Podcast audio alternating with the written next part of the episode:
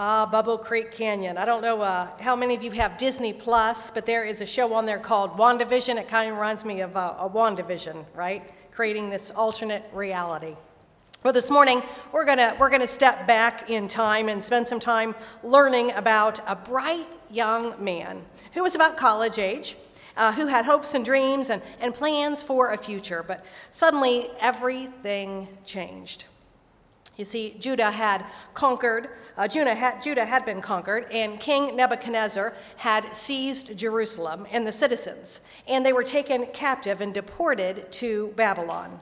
And Daniel was one of those captives, a bright and gifted young man, again with many hopes and dreams uh, for a future.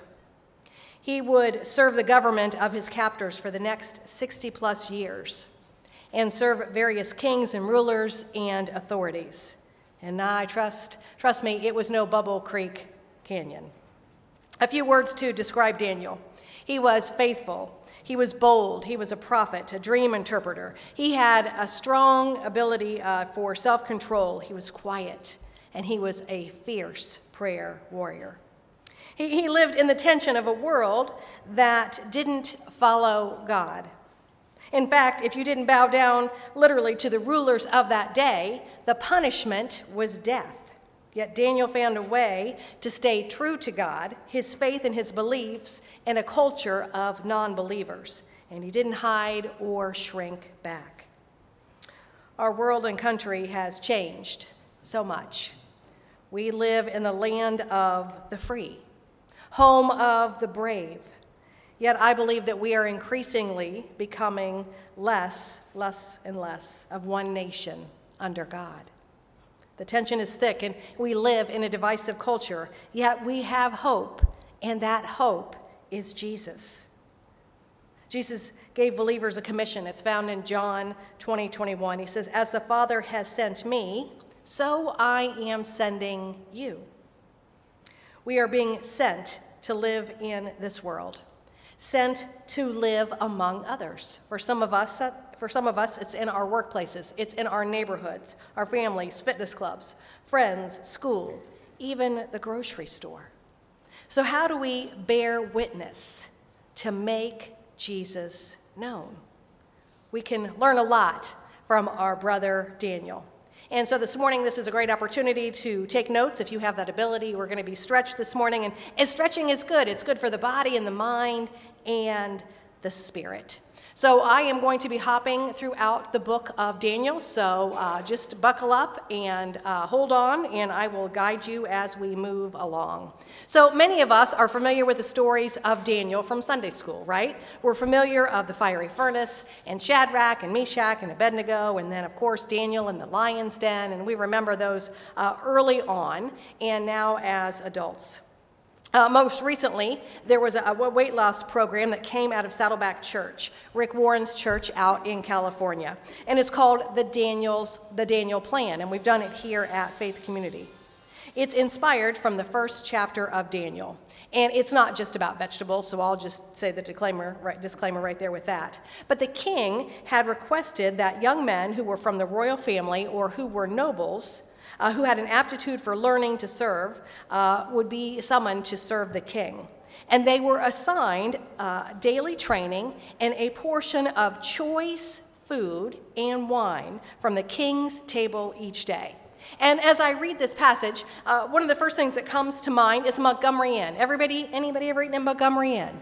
Yeah, Okay, so what do they do? They give you this bib and you tie this bib on, right? And your mouth's watering and you're ready for the food to come. And, and so we get that bib on there and, and we scoot up to the table and we might have a, a big uh, a slab of ribs in front of us, maybe a, a good juicy steak, uh, Saratoga chips with that delicious Montgomery Inn barbecue sauce, maybe some fine wine and the best dessert around. Anybody hungry yet?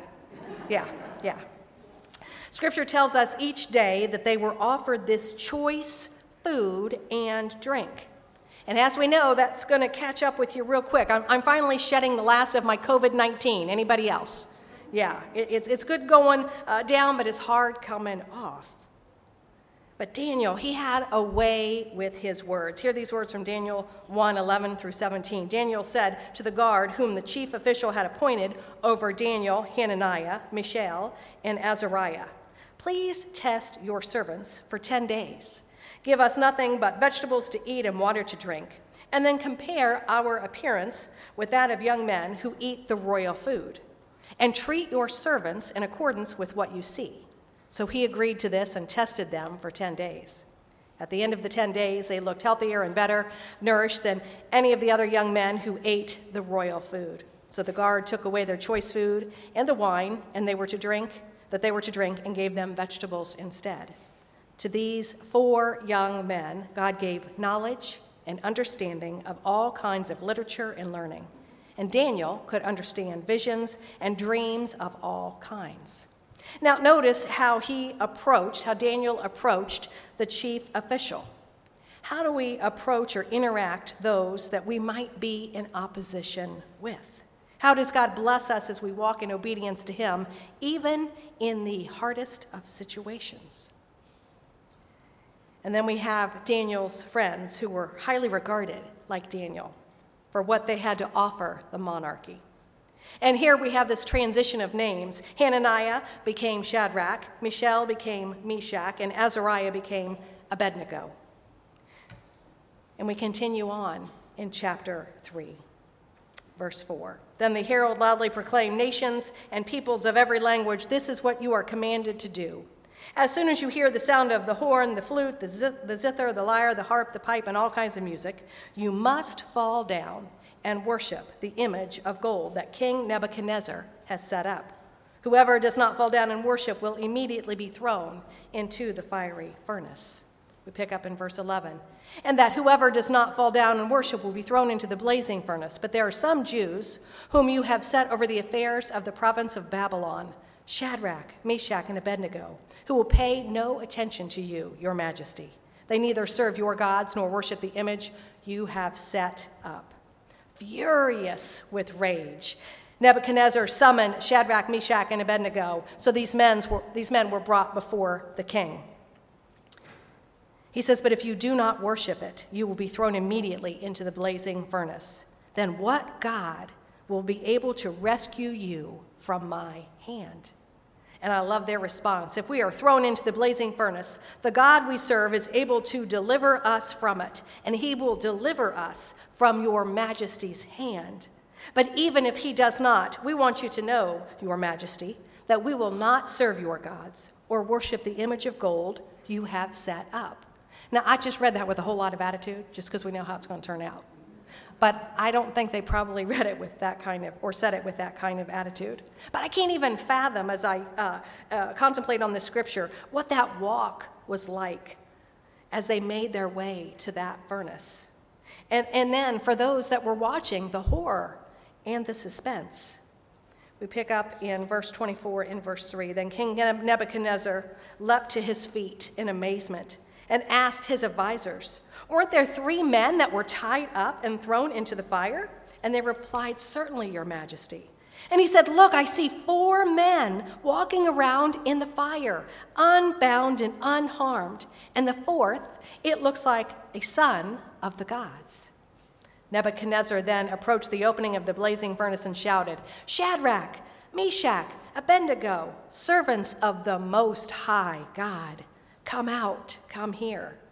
So the three came out of the fire. Can you imagine the sight? Walking out of the fire, yet visibly glowing with the power of God inside of them.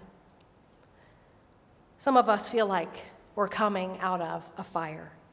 Maybe a little crispy on the outside, I don't know about you, but trying to figure all this out, but filled with the fire of God on the inside. So, how are you coming out of the fire? The apostle Paul tells us in Romans 8:28 and we know that in all things God works for the good of those who love him, who have been called according to his purpose. So where is God calling you to step up, step in, and step out in this season? Bold faith. What does it mean to have faith and to live by faith? The three men were not alone, and the fourth person appeared. Whatever fiery situation that you are in, take notice of who is with you and let it bring you comfort and courage. The same person who persecuted them came to know and follow God. Do not doubt your influence. Obstacles can become opportunities for God. After losing his sanity and, and enduring much hardship, King Neb eventually had this conversion moment, and Daniel records it in, in the fourth chapter, 36th verse. verse. He says, At the time that my sanity was restored, my honor and splendor were returned to me for the glory of my kingdom. My advisors and nobles sought me out, and I was restored to my throne and became, became even greater than before. Now I, Nebuchadnezzar, praise and exalt and glorify the King of heaven because everything he does is right and all his ways are just, and those who walk in pride he is able to humble. Amen. But as we continue to read in the book of Daniel, the trials persisted, just like they do today for many of us. But this time it was under King Darius when the Medes and the Persians conquered Babylon. And the new leaders and administration did not like Daniel. And they tried to, to find some dirt on him and they, they tried to find some corruption on him to no avail. And so, so they hatched this plan and they presented it to the king. Hear these words from Daniel 6. I'm in starting in verse 6. So these administrators and the satraps went to a group to the king and said, May King Darius live forever. The royal administrators, prefects, satraps, advisors, and governors have all agreed that the king should issue an edict and enforce the decree that anyone who prays to any god or human being during the next 30 days, except you, your majesty, shall be thrown into the lion's den. Now, your majesty, issue the decree and, and put it in writing so that it cannot be altered, in accordance with the law of the Medes and the Persians, which cannot be repealed. So King Darius put the decree in writing. We pick up in verse 10. Now Daniel learned that the decree had been published, and he went home to his upstairs room where the windows opened towards Jerusalem. Three times a day he got down on his knees and he prayed, giving thanks to God, just as he had done before. Then these men went as a group and found Daniel praying and asking God for help. So they went to the king and spoke to him about this royal decree. Did you not publish a decree during the next 30 days? Anyone who prays to any god or human being except you, your majesty, would be thrown into the lion's den. And the king answered, The decree stands in accordance with the law of the Medes and the Persians, which cannot be repealed. I love how, how Daniel responds to this new edict and decree. He didn't skip a beat, he kept his appointment with God. Uh, I, I, love the book of Micah, and he's one of the prophets in the Old Testament. Micah 6 8, he tells us, What does the Lord require of you? To act justly, and to love mercy, and to walk humbly with your God. Daniel went into a room with open windows to pray towards Jerusalem, and it's likely there were several who had saw and heard him. So, what do we learn from his prayer life? He had a place to pray. He set aside time for prayer three times a day. And he had this posture of being on his knees, and, and being on bended knee aids in a bending heart. And he had humility. He positioned himself towards Jerusalem. And then he prayed with purpose, right? To give thanks and to be in relationship with the Lord. Priscilla Shirer says prayer is the key that gives us access to his work in our lives, and it is always designed to set the stage for him to be seen more clearly and more fully. Daniel is arrested, right? Daniel is arrested. He's found guilty. Imagine the mugshot, right? Imagine the mugshot. We've got Daniel's picture on it, and it says Babylon County Jail. Prophet of the Most High, charged with prayer a question that I, I want you to sit with this week, and I've been sitting with it, and I'm going to continue to sit with it. If you were arrested for following Jesus, would they find enough evidence to convict you? Such a convicting question. If you were arrested for following Jesus, would they find enough evidence to convict you? Daniel is thrown into the lion's den, as we know, and he was protected just as his friends were in the fiery furnace.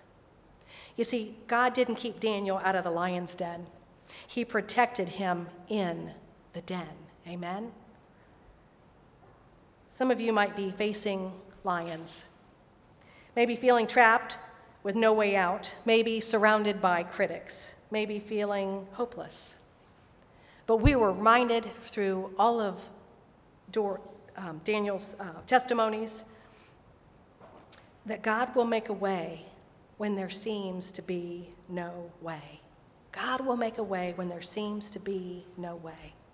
God didn't promise days without pain, laughter without sorrow, nor sun without rain, but He did promise strength for the day, comfort for the tears, and light for the way. So, as we look at Daniel's life in awe and wonder, he endured things that we just cannot even fathom. And some of us have endured things that we can't even fathom. What would it look like if you stop living in what you went through and praise Him for what He brought you out of? I'll say that again. What if you stop living in what you went through and praise Him for what He brought you out of? Another thing we learned from Daniel is that he had a core group of friends that he did life with Shadrach, Meshach, and Abednego. Who are you connected with as you walk out your faith journey? He met with God on a regular basis. What does your devotional life look like outside of Sunday morning? God's favor was clearly upon Daniel, and he was given wisdom and understanding, knowledge, uh, the ability to see visions, and the ability to interpret dreams. We see God's provision and protection over Daniel's life. So, where do you see his provision and protection over your life? He had tremendous faith and boldly lived his faith. Two different things. So, in the scope of your life, where is God nudging you to step up, to step in, and to step out? I want to circle back to, uh, to King Darius because he was the one that threw Daniel in the lion's den. Hear these words from Daniel 6:25. Then King Darius wrote to all the nations and peoples of every language in all the earth, "May you prosper greatly. I issue a decree that in every part of my kingdom people must fear and reverence the God of Daniel. I issue a decree that in every part of my kingdom people must fear and reverence the God of Daniel, for he is the living God. He endures forever. His kingdom will not be destroyed, his dominion will never end. He rescues and saves. He performs signs and wonders in heaven and on earth. He has rescued Daniel from the power of the lions. So Daniel prospered during the reign of Darius and the reign of Cyrus the Persian.